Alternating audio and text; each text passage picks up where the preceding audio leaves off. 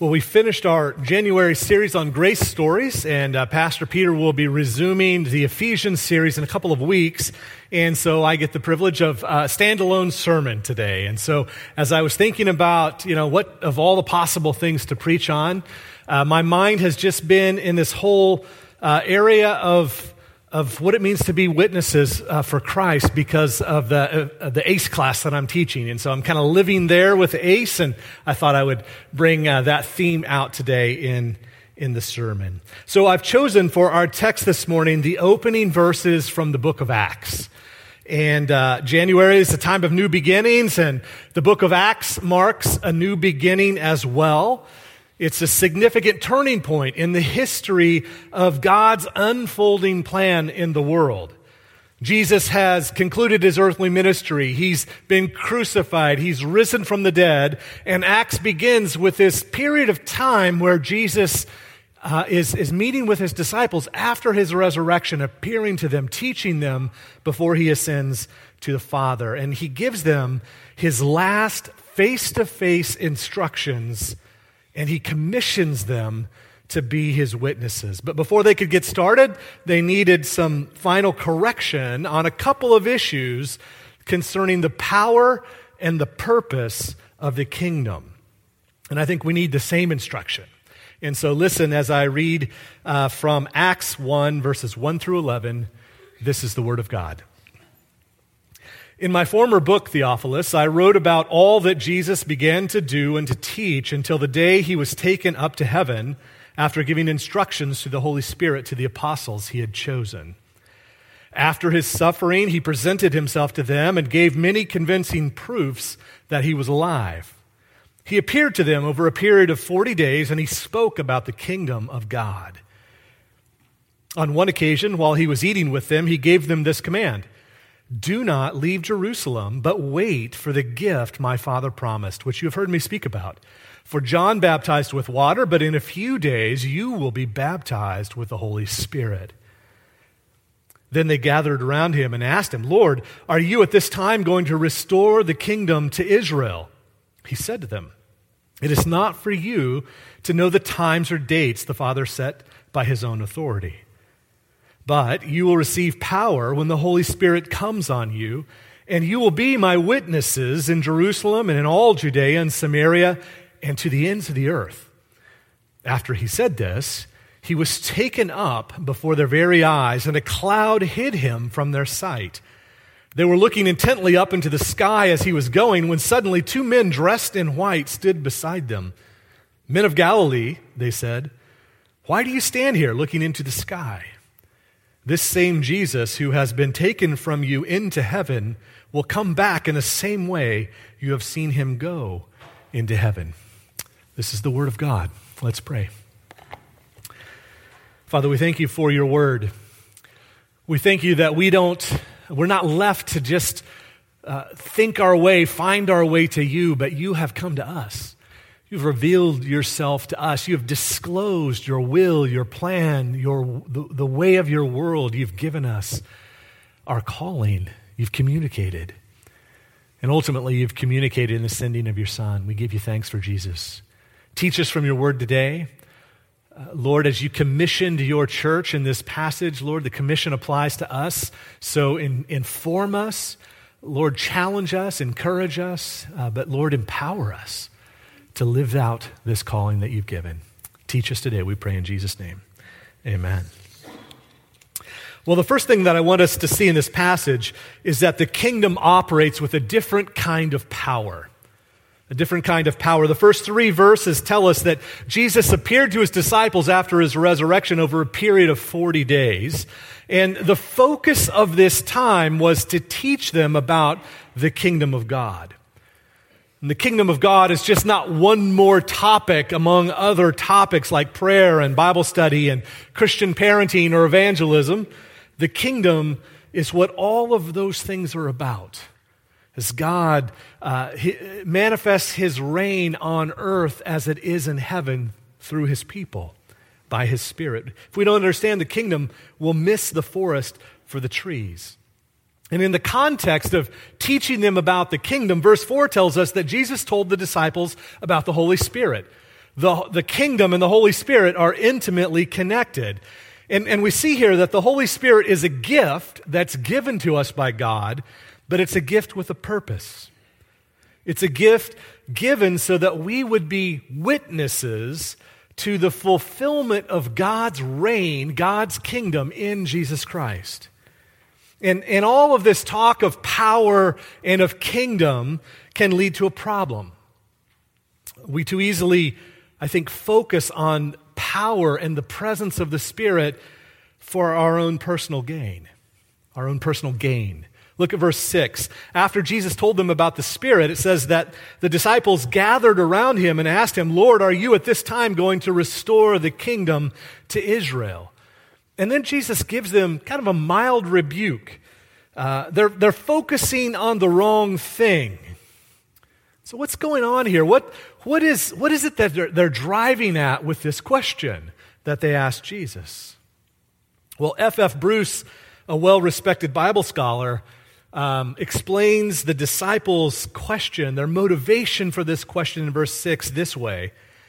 He says that it appears that this was the last flicker of their former burning expectation of a political theocracy with themselves as its chief executives. What's that mean? Uh, I, I think, in other words, they're thinking about their position kind of the prestige of their role, their place in, in Jesus' kingdom. This wouldn't be the first time. Uh, throughout Jesus' ministry, his earthly ministry, the disciples multiple times kind of postured. For example, in, in Mark 10, when James and John asked Jesus if they could sit in positions of power on his right and on his left when he comes into his kingdom. Jesus responds by teaching them Unlike the rulers of the Gentiles who, who amass power and lord it over the people under them, leaders in God's kingdom must be servants. So, power in God's kingdom is, is to be given away, it's to be used for the benefit of others. Worldly power is all about securing benefit for me. The power of the kingdom is all about God showing up in my life to work through me to be a blessing to someone else. It's easy to pick on the disciples, but we do the same thing. I do the same thing.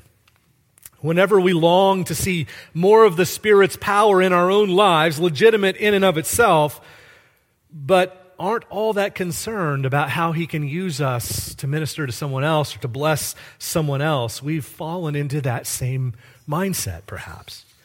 Anytime that we're almost exclusively concerned about what happens inside the four walls of this building, rather than understanding that when we gather here, we're to be equipped so that we can scatter and graciously, winsomely extend the kingdom to those that don't yet know Christ, we've fallen into this problem. Anytime we choose our churches or the ministries we're involved with primarily for what they can do for us, rather than thinking how we can contribute is one among many to the building up of the body so that it's equipped for its calling. In short, anytime we think of the power of the Spirit in purely inward ways, as if it's about me and my desires, we're misunderstanding what the power of the kingdom is ultimately for. In the kingdom, power is to be given away its outward focus. It's about extending Christ's kingdom through kingdom words and kingdom deeds. And, and friends, that's not natural. We don't naturally, inherently want to give power away to, to, to focus on others. Our default way of thinking is not to take up our cross, to consider our lives over for the sake of Christ and His gospel, to find our lives by losing them for His sake. But thankfully, the Spirit's power is the remedy, the remedy for our selfish natures. Our only hope is if God gives us the ability to live this way as He, as he works to transform our lives. This is a, a progressive, ongoing thing, but that's what the Spirit is given for to empower us to be His witnesses for the sake of others. Verse 8 You will receive power when the Holy Spirit comes on you and because that's true, you will be my witnesses in Jerusalem and in all Judea and Samaria and to the ends of the earth. Through the Holy Spirit, God gives us the spiritual ability, the spiritual power that we need to overcome those, those uh, sin tendencies within us. This isn't something that we work up, this is something that we do. Jesus says it's who we are, his witnesses. It's a noun, not a verb. It's not a command here. He doesn't say go witness. He says, You will be. This is who you are. This is your identity, your nature. You are my witnesses. And so we witness because of that. Also, notice the Spirit's power orients us outward towards others. It propels us to seek the spiritual well being of others where we live throughout the region and ultimately to the whole world. We're concerned about everybody. Um, uh, friends, that's countercultural. We feel like we barely have time for ourselves and our families, let alone for Christian fellowship. It's hard enough. Um, if, if we're not incredibly intentional, we find that there's just simply no margin in our lives. We are not in any position to be a blessing to those that don't share our faith, despite the fact that this is what God has called us to be and to do. Paul said in 1 Thessalonians 1 5, Our gospel co- came to you not simply with words, but also with power, with the Holy Spirit, and with deep conviction. You know how we lived among you for your sake. When the Spirit is filling us and empowering us, He's motivating us to live among people who don't yet know Christ for their sake, so that they would come to experience what we have experienced in the grace and the love of God. The Spirit's power orients us outward. The Spirit's power is not our own. We don't produce it, God produces it in us. Paul in 2 Corinthians 4 7, we have this treasure in jars of clay. Just ordinary pots, right? Just everyday use kind of wear. Why? To show that the surpassing power belongs to God and not to us. I don't know about you, friends, but that's good news. right? It's not, the power doesn't come from me. I don't generate it. You don't generate it. God gives it as a gift as we follow Jesus. As we, as we step out of our comfort zones and trust Him that He's going to show up in our lives so that we can be a blessing to others, even if it's not comfortable for us, even if it feels like it's, we're inadequate for the task. Those are exactly the kinds of dependent people that the Spirit demonstrates its power through. And so examine yourself. In what ways are you seeking the Spirit's power for purely personal gain? How are you living as if you wish the kingdom was all about you? Whenever you recognize that you're doing this, go to God. Right? Confess it Thank Him for the forgiveness we have in Christ. Preach the gospel to yourself. Ask Him to empower you to be different, to give you His Spirit so that you can love and serve others as you long to do as a follower of Jesus. And then look for ways to do that. And so, first, we see that the kingdom operates with a different kind of power. Second, the kingdom propels us in a divine purpose. Propels us in a divine purpose. In verses 9 through 11, the disciples are standing there, they're looking up in the sky. Jesus has disappeared from their sight. This had to be a dramatic experience. I can't imagine what that would have been like. And, and so they're just standing there, right? Looking up. Who knows what's going through their heads? And two angels appear to them. And they ask them, What are you doing? You know, why are you just standing there looking up in the sky? And, and, and that suggests that there's a second problem here that we have with living out our kingdom calling. Uh, I, will suggest to you that private spirituality, and I'll, I'll, I'll try to make the point, private spirituality becomes a problem when we disconnect our experience of God, which is so important, right? It's so foundational to personally experience God. But when we stop there, when we disconnect that with our involvement in His kingdom purposes, His mission, uh, we fall into the second trap. And we get a hint that something's not right by this mild rebuke that the angels uh, give them in verse 11. John Calvin comments on this verse. He, he explains what he thinks is going on in, in this way. He says, The disciples were rebuked by the angels not because they looked up into heaven, but according to Calvin, because they coveted to see Christ. Reading between the lines a little bit here, but I, but I think that that explains maybe what, what the angels are getting at. He goes on to say, because they hoped that he would return again straight away that they might enjoy the sight of him again. Makes sense to me. The disciples enjoyed a personal, face to face relationship with Jesus. Something that we've never experienced to, to, live with Jesus and walk with Jesus and eat and talk with Jesus. And they were reluctant to see it end. And I think the reason Jesus disappears so dramatically like this is because he wants to put a punctuation mark on the end of the sentence. Uh, uh, he doesn't just vanish like early occasions. Uh, I think he wants the disciples to know that he's done appearing to them at this point.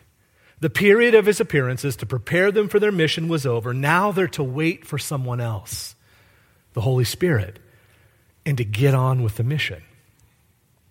John Stott explains it this way. He said, There was something fundamentally inconsistent about their gazing up into the sky when they had been commissioned to go to the ends of the earth. It's easy for us, like the apostles, to, to be fixated on our personal, our private, spiritual experience with Jesus, which is, again, it's not less than that. That's critically uh, important. But when we focus only on that instead of on the mission he's given us as a church, we, we're off the rails. We're, we're not living according to our calling. And it takes the power of the Spirit to reorient us from this what's in it for me perspective to, to participating in the privilege of, of working with God. And friends, that's not to say there's not something in it for us. Of course there is. He's blessed us with every spiritual blessing. Uh, he, we're co heirs with Christ. We're his children. He's given us everything. And yet, he doesn't intend it to end with us, but to flow in us and through us to others. The remedy for the problem of a private spirituality is understanding the king's purpose for us. This period between Christ's first coming and his second coming is for the purpose of spreading God's rule through the gospel by the church empowered by the Spirit.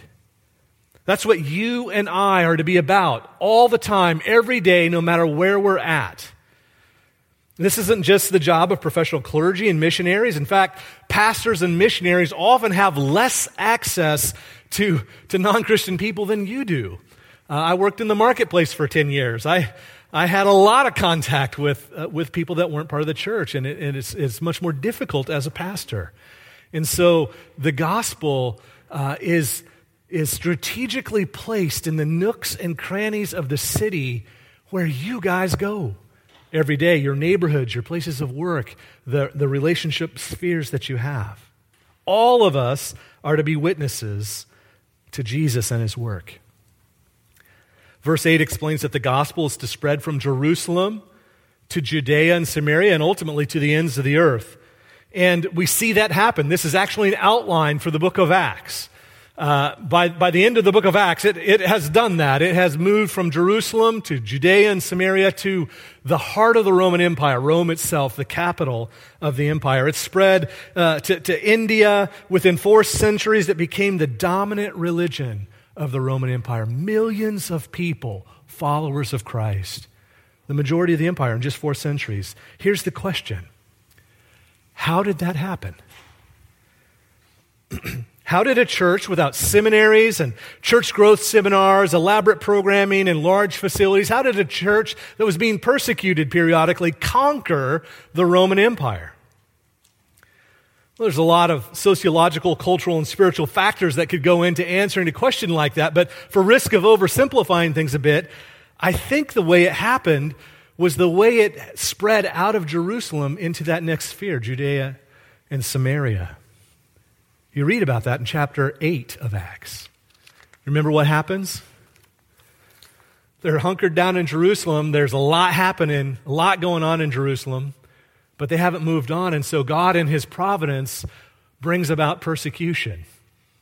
And it, it and it casts out, it's, it, it forces the disciples out of Jerusalem, and they take the gospel with them. But what disciples? The apostles are the ones that stay in Jerusalem. It's the everyday, you know, uh, normal believers that just live their lives. It happened as normal, everyday Christians lived in such a way that caused the world to take notice. It happened as rank and file Christians simply followed Jesus by loving God and loving others, by serving people, by meeting needs in their communities, and then taking opportunities to tell people about their Savior when it was appropriate to do so. It happened because the early Christians were captivated by the gospel and consumed with the priorities of God's kingdom.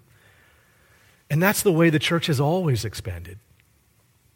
Kenneth Scott Latourette, a, a well respected church historian of the last century, explained that the primary change agents in the spread of the gospel throughout all of history, the primary change agents, he said, have been the nameless believers who earned their livelihood, he says, in some secular manner and spoke their faith to those they met in a natural fashion.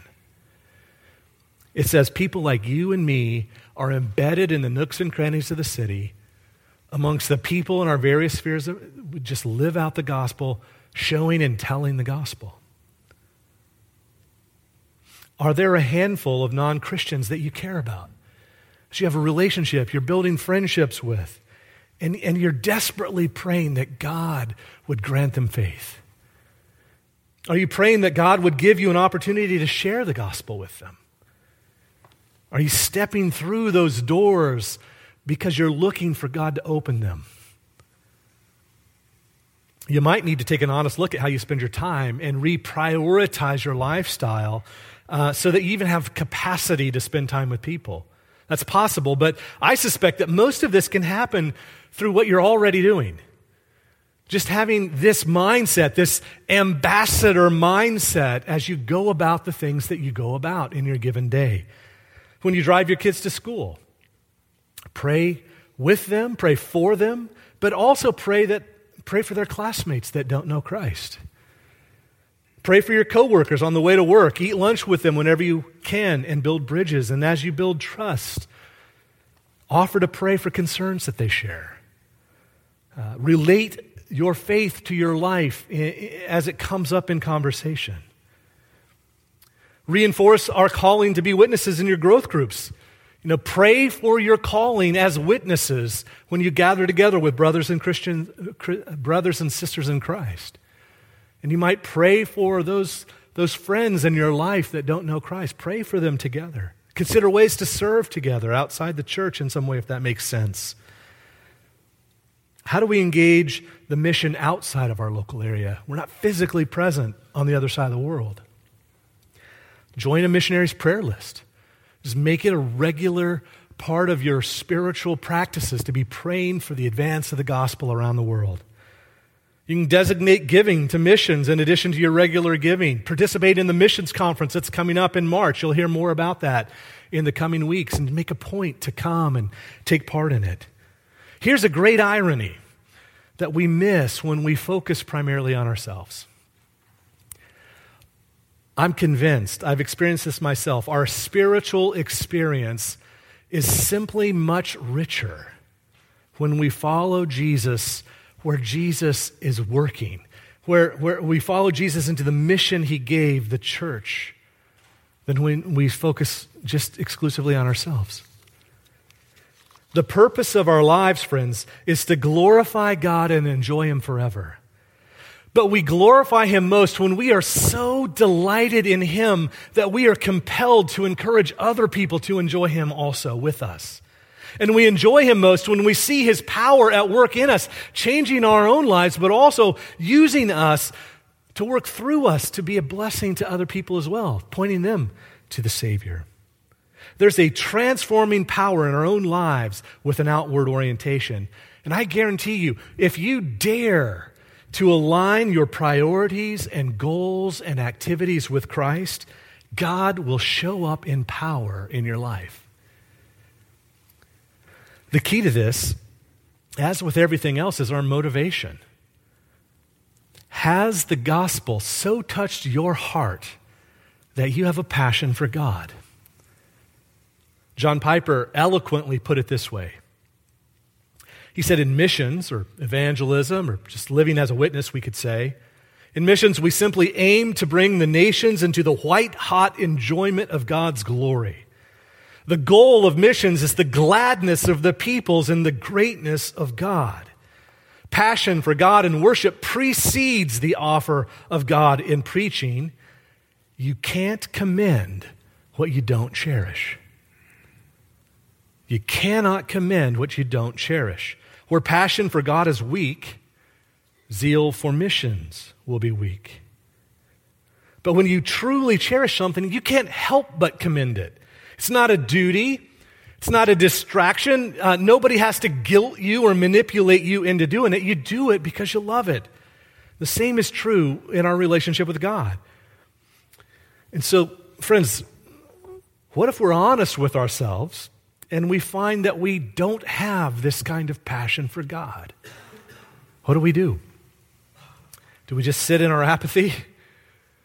Do we just gut it out and check the box and do what we're supposed to do, but don't, not really want it? Is God pleased with that? Well, I think we just we have to be honest and, and do business with God.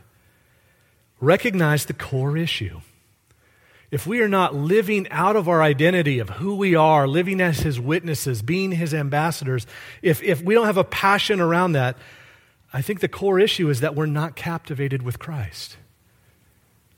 Paul said in 2 Corinthians 5, the love of Christ compels me.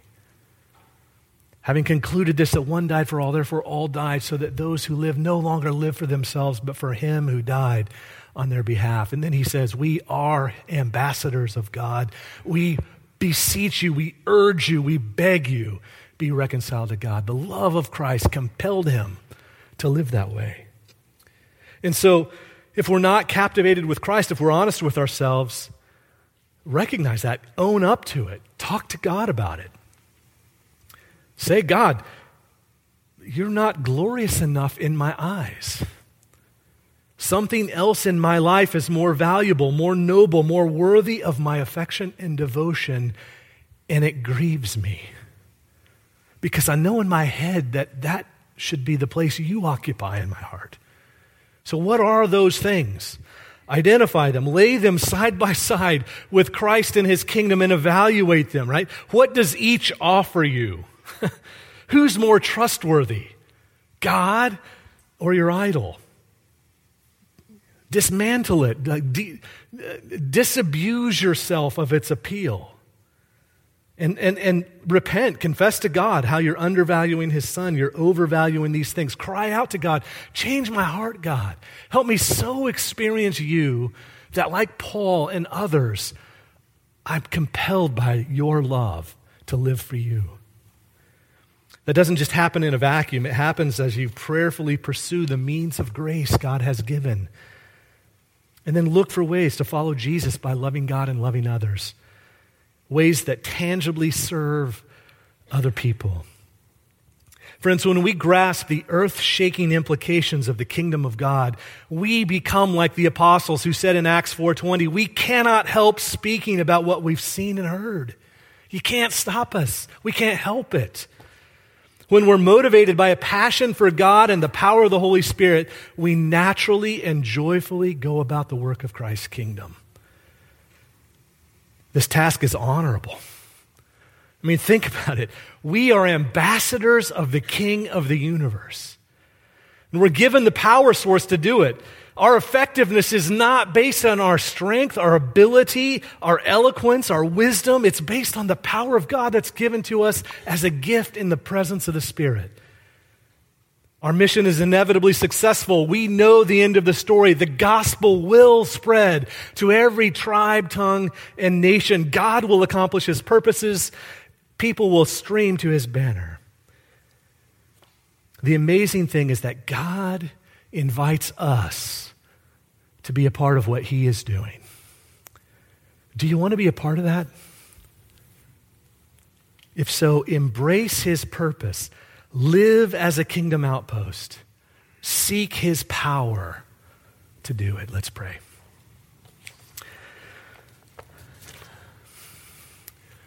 Father, we thank you that while we were your enemies, you loved us. You so loved the world that you sent your only begotten Son. Jesus, we praise you that though you had every privilege in heaven, you emptied yourself because you loved us. Your love was too good not to share. And so you became one of us, took on the form of a servant, and were obedient even to the point of death on a cross. Thank you, Jesus, that you went to that cross for the joy set before you, because on the other side of that cross was a family. Thank you that you have made us your sons and daughters.